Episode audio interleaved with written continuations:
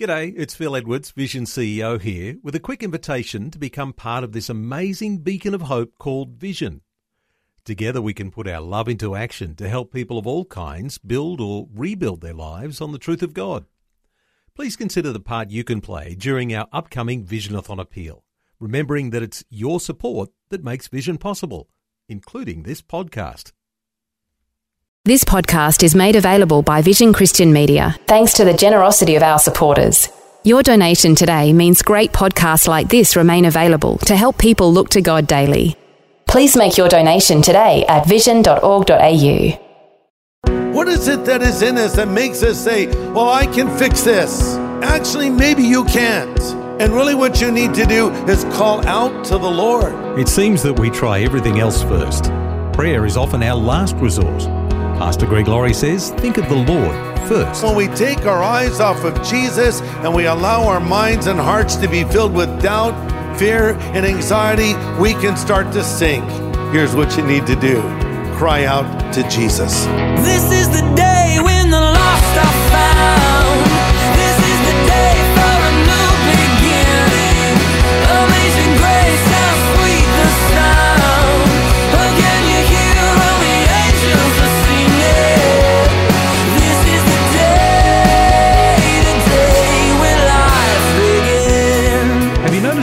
Problems often bring worry and fear? And fear and worry make it more difficult to solve problems. And that causes more fear and more worry. Many of us have been caught in a downward spiral like that.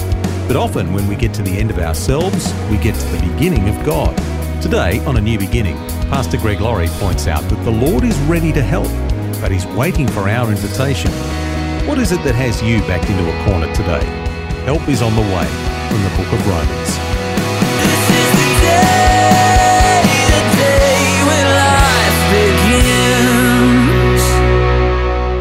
Read some words from Scripture. John chapter 14, a very familiar passage, one that I really love. Uh, Jesus says, Let not your heart be troubled. You believe in God, believe also in me. In my Father's house are many mansions. If it were not so, I would have told you, I go to prepare a place for you. And if I go and prepare a place for you, I will come again and receive you to myself. That where I am, you know, and you may be there also. And where I go, you know, and the way, you know. We'll stop there. The word that Jesus uses here for troubled is a picturesque word. It means don't let your heart shudder. You ever had your heart shudder? Just really bad news, something that just was a shock to your nervous system. He says, don't let your heart shudder. One day Jesus said to his disciples, let's cross over to the other side. And they got in the boat, made their way across the Sea of Galilee, which is actually a massive freshwater lake.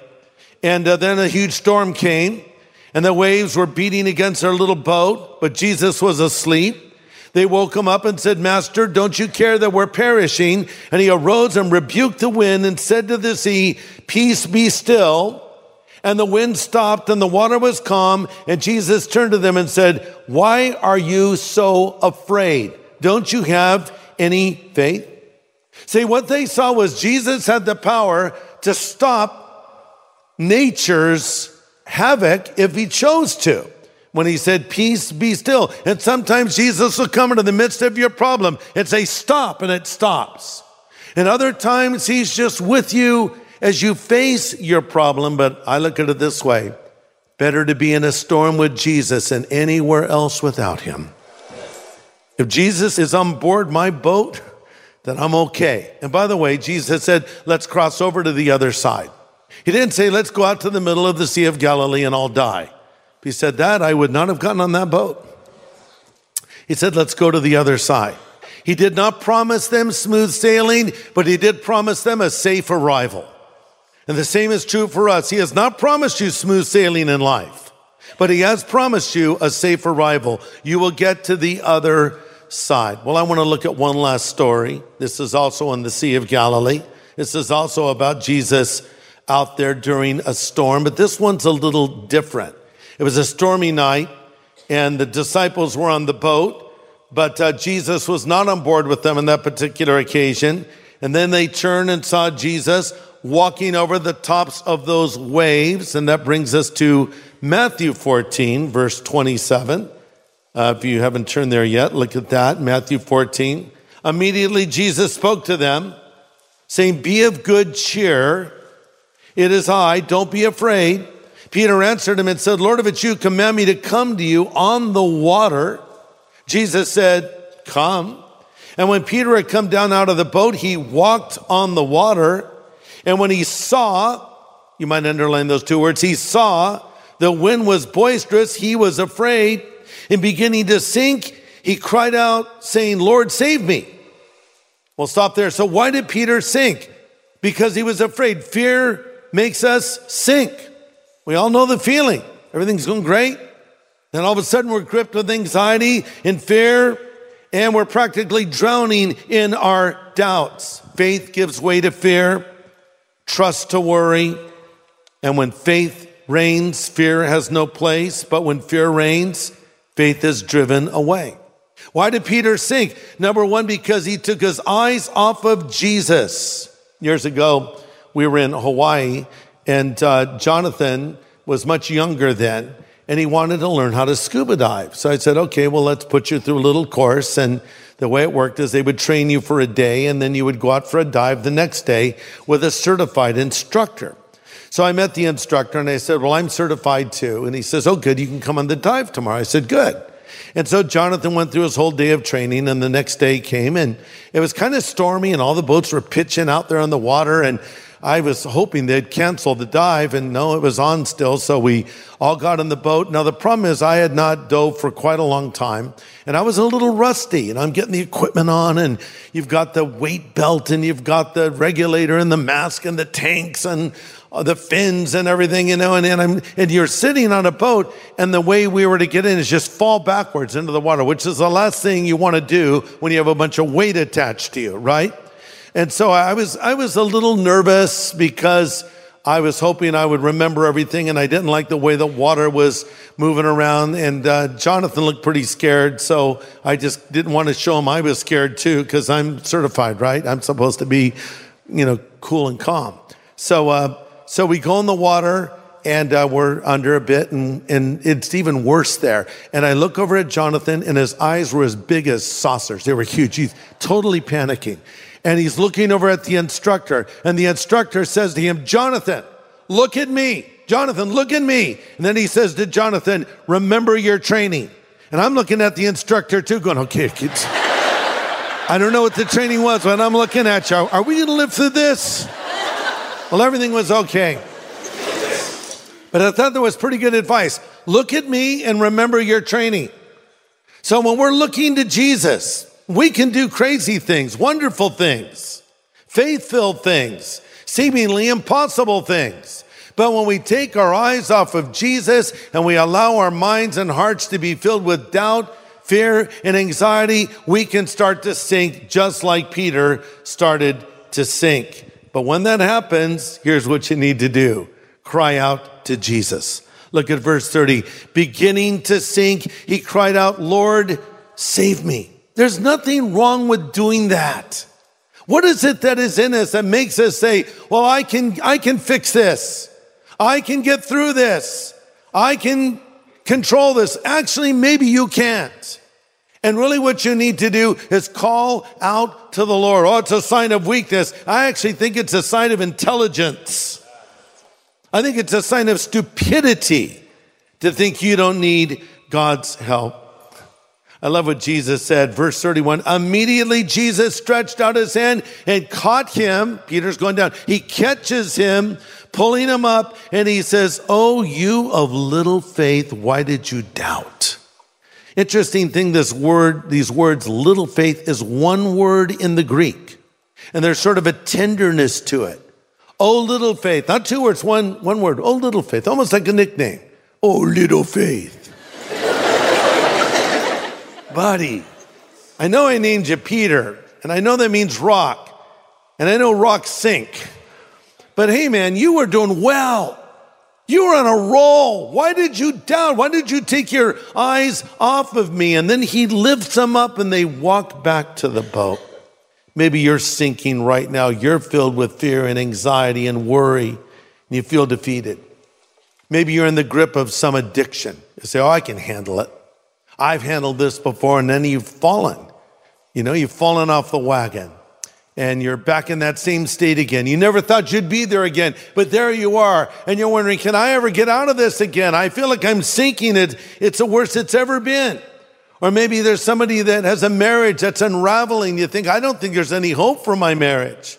Or there's somebody else that's dealing with some other problem, but you need to call out to the Lord. And remember that God is in control of your life. You're listening to Pastor Greg Laurie from Harvest Christian Fellowship in Riverside, California, and this is a new beginning. Some really practical and timely insight today on living a worry free life. It's from a study called God's Answer to Fear, Anxiety, and Worry in the book of Romans. Let's continue. Romans 8:28 says for we know that all things work together for good to those that love God and are the called according to his purpose. Verse 29 for whom he foreknew he also did predestine to be conformed into the image of his own dear son. So here's how it works. Something bad happens and we quote Romans 8:28. Well, all things work together for good. So no matter how bad it is, it's going to be good. That's not what the verse says. It says all things work together for good. It doesn't even say that God makes all things good because some things are bad. If you lose a loved one, that's bad. That's sad. That's hard. Well, it'll work together for good. No, God will bring good despite this tremendous loss.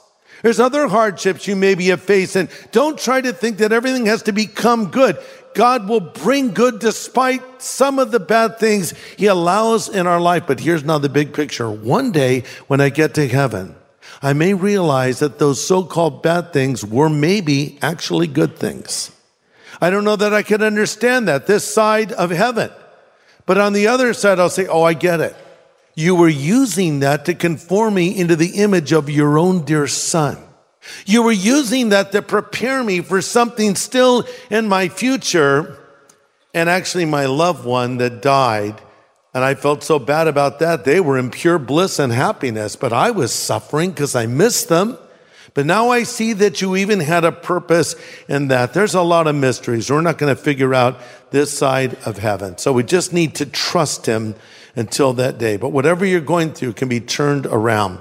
I read an illustration used by Chuck Swindoll in a book that he wrote about a man that was shipwrecked on an uninhabited island.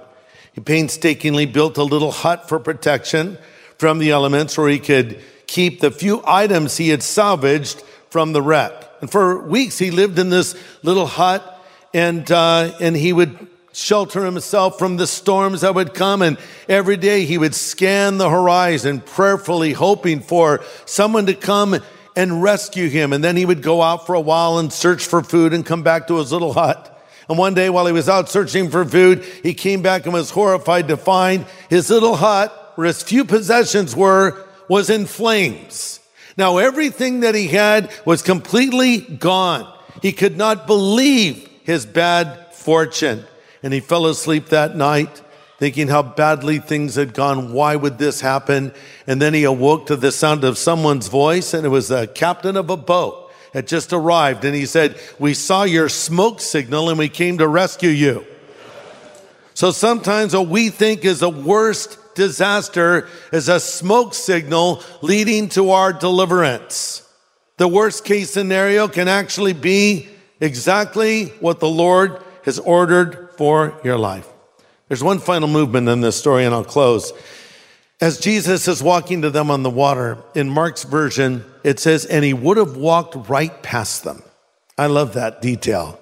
It's like here they are freaking out in the water. They see Jesus walking, and he doesn't even walk to them. He's just kind of walking by, like, hey guys, how's it going? and they're like, no, Lord, Lord, come on board our boat. We need you here. Oh, you want me to come? Yeah, we want you to come. Sure, here I come. And I think the reason Jesus did this is he won't force his way into anybody's life. You know, you have your problems right now. I don't want Jesus. Okay, he won't force his way into your life. Go ahead and deal with your troubles in your own way. Freak out, worry, be filled with anxiety. Or you can call out to him. But I'm telling you, the moment you call out to him, he will hear your prayer and he will answer your prayer. The Bible says, whoever will call upon the name of the Lord will be saved. And the verse that sums it all up is Revelation 3:20, where Jesus says, Behold, I stand at the door and I knock, and if you'll hear my voice and open the door, I will come in. How easily he could have said, I'm God, you're not. I'm kicking the door in, so get out of the way. By the way, have you ever tried to kick a door in? Uh, I did once. Uh, we were living in a little house in Riverside and we were locked out and we couldn't get in. And so I thought it would be a great idea to kick the door in. And I did after like 25 kicks and practically dislocating my leg. But John Wayne did it with one kick, right? So it, it's not so easy to do. He could have kicked his way in, he could force his way in. Says, hey, if you don't want me in your life, I won't come in your life. But if you want me in your life, I'll be there. I'll be there and I'll help you. And I wonder if there's somebody here that's sinking. Maybe you're sinking in addiction, you're sinking in despair, you're sinking in loneliness, you're sinking in anxiety. In reality, you're sinking in sin. And your only hope is Jesus. If you'll call out to him, he'll reach out and pull you out. But you have to ask for his help and call in his name. He died on the cross 2,000 years ago for you. Let me finish the verse I quoted earlier, John 14, where he says, There where I am, you know, and you may be there also. And where I go, you know, and the way you know. And Thomas said, We don't know the way you're going, and we don't even know what you're talking about. He says, I am the way, the truth, and the life, and no man comes to the Father but by me. So now he's telling us how to come into a relationship with the Father through Him and only through Him. All roads don't lead to God. All religions don't pray to the same God as some would assert. No, we're calling on the true and living God. And the only way to come to Him is through Jesus. Why? Because only Jesus died on the cross for the sin of the world. No guru did that. No prophet, so called, did that. No other leader did that. But Jesus died for us and then he rose again from the dead and he's alive and he's with us here right now. And he'll come into your life and forgive you of your sin, but you must ask him to. In a moment, we're going to pray and I'm going to extend an opportunity for you to believe in Jesus, an opportunity for you to ask him to come into your life. If you've not done that yet, why don't you do it right now? Let's all pray together. Father, thank you for loving us so much that you sent Jesus to die on the cross in our place. Lord Jesus, thank you for coming and laying your life down and then rising again from the dead. Thank you that you're here ready to forgive sins for those that would call on you. Help those that need you to reach out to you now. In Jesus' name I pray. Amen.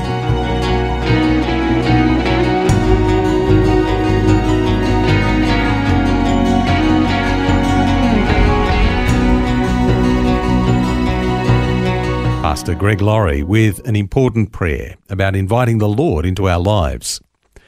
And if you'd like to do just that, Pastor Greg would love to help you right now. You know, the Bible tells us that Jesus Christ stands at the door of our life and he knocks. And if any man will hear his voice and open the door, he will come in. Maybe as you've heard me speak today, well, you've heard another voice speaking to you. It's the voice of God and you realize you need Christ in your life. You need your sin forgiven. You want the assurance that you will go to heaven when you die. Well, here's what you need to do. You need to pray. And I would like to lead you in a prayer right now where you will be saying to Jesus, Lord, come into my life. I choose to follow you. So let's pray. Lord Jesus, I know that I'm a sinner, but I thank you for dying on the cross for my sin. I turn from that sin now and I put my faith in you. Be my Lord, my Savior, and my God, and my friend. I choose to follow you, Jesus, from this moment forward. Thank you for loving me and calling me and accepting me. In Jesus' name I pray. Amen. Listen, if you just prayed that prayer, I want you to know on the authority of Scripture that Christ Himself has come into your life The Bible says, These things we write to you that believe on the name of the Son of God, that you may know that you have eternal life. If you just prayed that prayer in a minute, you can know today you have eternal life. And may I be the first to say to you, Welcome to the family of God. Thanks, Pastor Greg. And we want to help you to grow as a believer. If you've just prayed that prayer, we'd love to send you a great resource collection to help you get started in your new walk of faith. It's called the New Believers Growth Packet. Just ask for it when you call 1 800 Pray For Me. That's 1 800 772 936. And the team would love to pray with you as well. That's 1 800 Pray For Me. Well, next time, Pastor Greg has some more in depth insight on how the Lord enables us to live a life free from fear, anxiety, and worry. Join us right here on A New Beginning with Pastor and Bible teacher Greg Laurie.